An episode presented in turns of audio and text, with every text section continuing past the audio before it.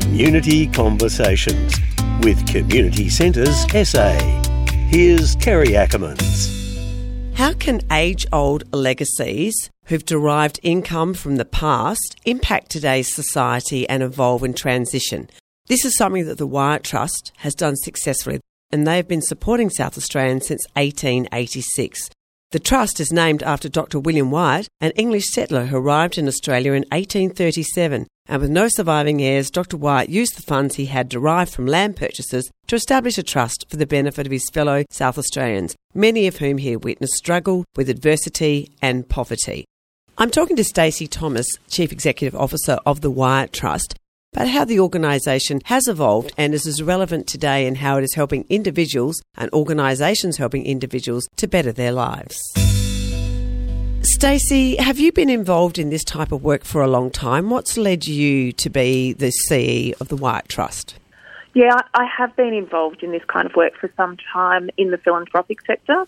But when it comes to the Wyatt Trust, I actually started in 2019, and what led me to Wyatt was really the social justice values of the organisation, and that being a good alignment for my personal values and wanting to make a difference in that area. So, philanthropy, if we look at what's happened with COVID and now we have cost of living, it's an interesting space, isn't it, Stacey? Now, the Wyatt Trust has been around, as we know, since 1886, long time.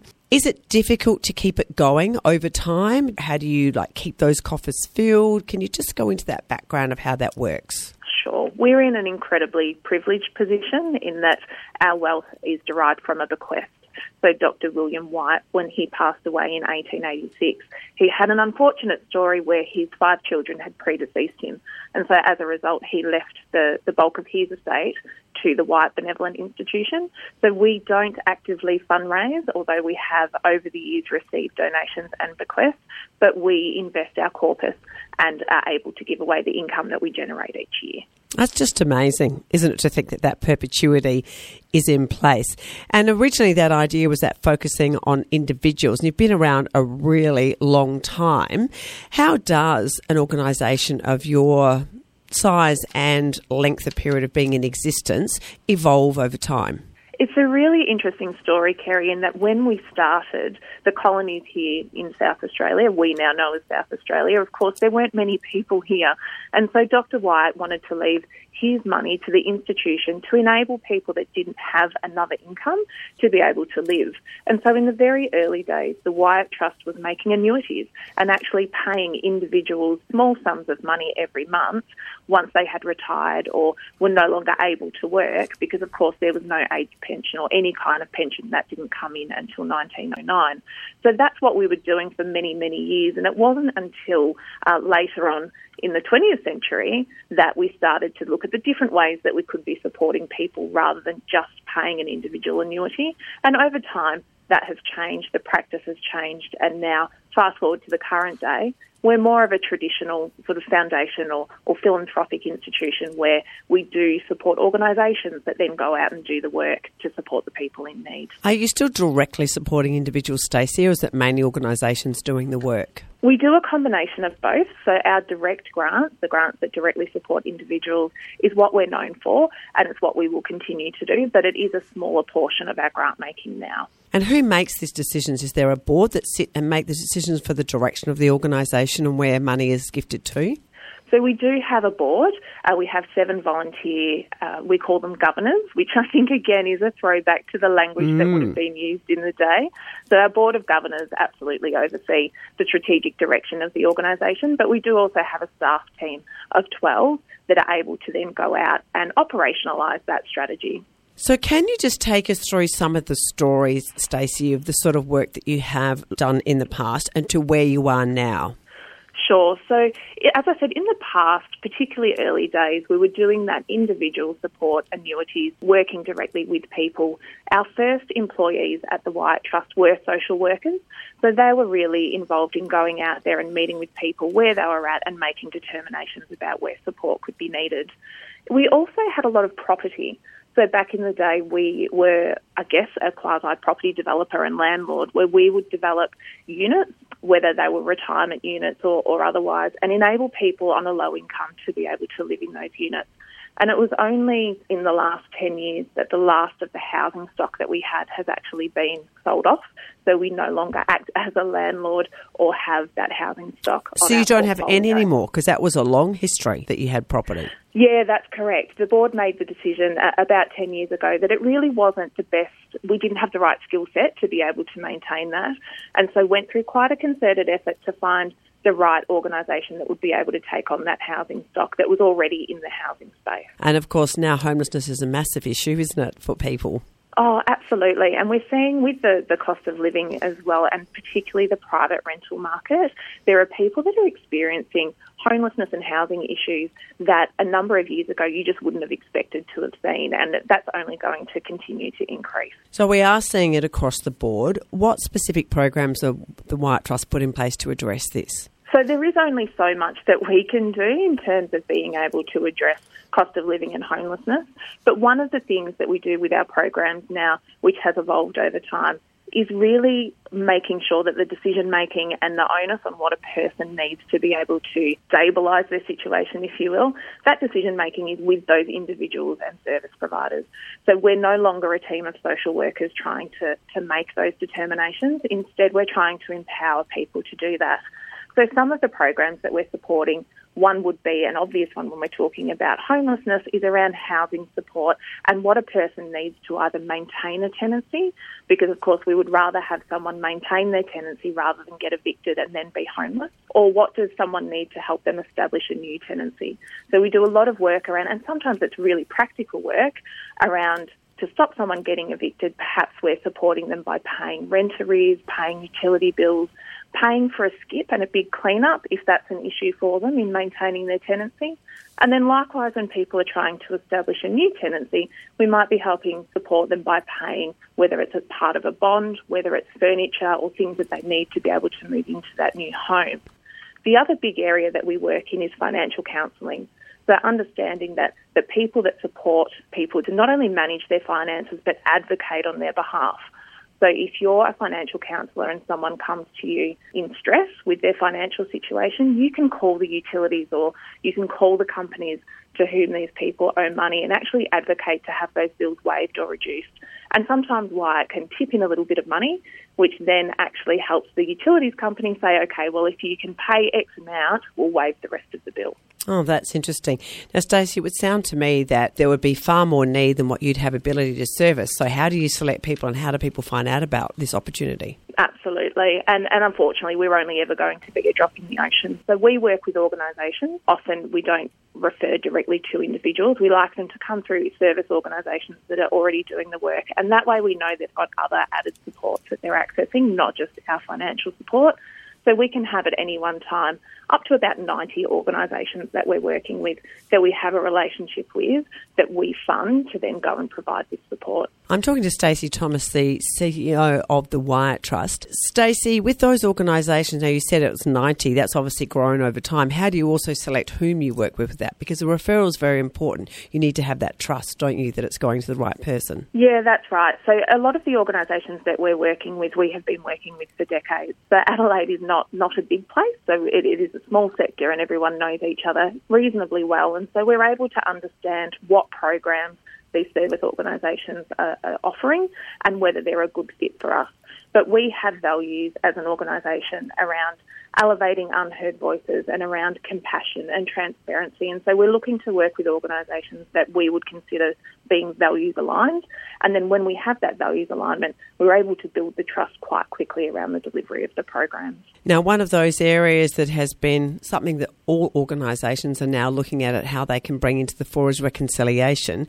And it's been a big topic of discussion for you last year. What does it mean for a trust that's really been steeped in colonial history? Yeah, that's a great question. It's certainly not something that we have ever hidden from, particularly this century. And I know that that sounds strange in and of itself, but we understand and have publicly acknowledged that the wealth of the Wyatt Trust was derived from land that Dr. Wyatt purchased from the South Australian Company. And of course, that land was never ceded. So, what does this mean for us and, and our values? We've done a lot of work in recent times around trying to unpack that a bit more. I think it's not enough to just acknowledge where our wealth has come from. We need to understand a bit more about what that means for how we show up today, but how we also want to show up tomorrow. And last year, we commissioned a piece of research done by an Aboriginal historian, Dr. Jenny Caruso. And Aunty Jenny delivered a report to us, which was around the 50 years that Dr. Wyatt was alive here in Adelaide. And, and what did he do? What were his interactions? What was it like being here in this time? And from an Aboriginal perspective. So we have history that's been written through a lens of commemorating the work of Dr. Wyatt, but we wanted to be able to flip that on its head and look at it from an Aboriginal perspective. And so we did, that was a 12 month research project, and we did receive that report last year and are now currently working through well, what does it mean for us in our decision making? What does it mean for us in how we share that power? And these are the kinds of things that we'll be looking to really address in the coming years. What I love about this, Stacey, is that we have seen a lot of past figures whose wealth and their abilities has enabled people of today to live better lives. But because of how they made that money, statues are pulled down, people will no longer talk about them, etc. But it sounds to me like you observed that acknowledge that, but are positively moving forward. Yeah, and we want to do that in, in a way that the community are comfortable with as well. We have been around for almost 140 years. We can't one day turn around and change the narrative. There's so much history, so we do need to do it together as a community. And look what you are doing with that money. It is going towards positive programs and it's empowering individuals to change their lives for the better. Yeah, that's right. I know, Stacey, you also have a focus on women's needs as well with domestic violence. Can you share what you're doing in that space? Yeah, so a couple of years ago, we commissioned some research to understand the levers around poverty and how people end up in poverty and, and perhaps also how they stay there and how it's hard to get out. And what came out was the fact that women over the age of 50, as well as sole parents and sole carers, the majority of whom are, are women, are most susceptible to experiencing poverty and staying in there. So we wanted to do some work specifically in that area. And as a team, sort of sat there and thought, well, what would it mean if we worked with women over the age of 50 and sole parents and sole carers to design what it was that we were going to do? And so we went on a process over about 18 months of working with a core team of 40 people with lived and living experience of financial hardship. And a lot of the times, domestic violence was a theme that ran through that for those women as well, and tried to design something that we could then fund that they felt would have been helpful to them in their time of need. So, what sorts of things did they feel would be helpful to them? The number one thing that came out of that and the theme that ultimately has been designed into the program is that when a person is either not yet at crisis point but on the way or in crisis, the system is so hard to navigate. There are so many different organisations, so many different phone numbers and websites, and you just kind of get shafted from one thing to the next. And what they wanted was we're using the word linker. I don't know if it will remain that, but they wanted someone that would actually help navigate that system and link them into the things that they needed. But most importantly, it wasn't a case manager. It was someone that was there as a support. But when the women felt strong enough to be able to do it on their own, because of course some days are good and some days aren't, that that person could then step back and the women were empowered to do the things that they needed to do. So we've been working with seven organisations to try and develop that as a service. We've been prototyping it, and from July this year, we're hoping to be able to deliver that within those organisations. So you're getting some good results so far? Yeah, the feedback has been really positive, but of course, we'll have to continue to, to test that and evaluate that and keep adapting it to make sure that it does continue to be helpful. So, taking us into the future, then, Stacey, if you were to say the Wyatt Trust in another hundred years, hmm. what would you like to see it doing, or is there any? What are your thoughts around that? I know that's a long projection, but you look at what you've changed in the time already. well, I mean, where we want to see, we can only fund in South Australia and we operate ourselves out of South Australia here in Adelaide. What we want to see is a South Australia free from poverty now. It's very aspirational, but in a hundred years' time, I'd like to be able to think that we can clearly see how some of the work that Wyatt has done and is doing has led to a significant reduction of poverty here in this state. And most of your programs, well, all of your programs, is that sustainability aspect, isn't it, Stacey? That it's not just for here's a quick fix, it's that teaching to fish, that opportunity to empower the individuals within the organisations you're supporting. Yeah, as much as possible. I mean, that's different for different people, and we need to acknowledge that. But a good example I was looking at recently was a woman that had actually left a, a domestic violence relationship and had to move into a private rental. But on her income in that particular private rental, she couldn't afford to then pay her TAFE fees for interpreting and translating and TAFE excluded her from completing her assessments in the course until those fees had been paid. And so where Wyatt was able to come in was pay those fees so she could complete the course and then she began seeking employment as a qualified translator. So they're the kinds of things that we're really looking to try and shift the dial, even if it is just for an individual rather than a system, but to ensure that they've got that leg up. And that's tailored practical help. And it, and it is. It's different for every person, and we need to be able to respond to that. So, Stacey, in today's climate, as you mentioned, with this cost of living, you're saying that the trust is self sufficient. But is there anything that the community, or is this really just an awareness exercise for people to know? But is there anything the community can do, or that you would like them to know about the Wyatt Trust? We would love for people to know that we exist. So, as, as I said, we're fortunate enough that we do have a corpus. If people did want to make a donation to an organisation like ours, of course it would be gratefully received. But I think more than anything, it's important that people know that we're here. So, in the past, it's really only been social workers and people in the service delivery side of organisations that know that we're a resource. And I think the more people that know that we're here and the kind of work that we're doing, the less stigma there's going to be around poverty because we are all only one life event away from being in financial hardship. And so it shouldn't be this dirty thing that happens behind closed doors where people have to get support. If everyone knows what we're doing and where we are, then I think that's actually helpful for the broader conversation around financial hardship. Absolutely. So, how do people donate or help raise your profile? So, our website, wyatt.org.au, is a great place to start. We have a newsletter you're very welcome to subscribe to from our website, and really just keeping on top of the work that we're doing and sharing that with friends and colleagues would be wonderful. Well, I thank you for coming on the podcast today, Stacey. That was really valuable information, and the Wyatt Trust is doing amazing work. And I love the transition and the evolution of the organisation. Wonderful. Thanks, Kerry. Thanks for having me. Thanks for listening. These podcasts bring you stories from across the state of South Australia all of the great work being done in our communities, and general topics of community interest. Feel free to share these podcasts with your networks and send us any feedback to info at communitycenterssa.asn.au. Community Conversations. For more information, check out communitycenterssa.asn.au.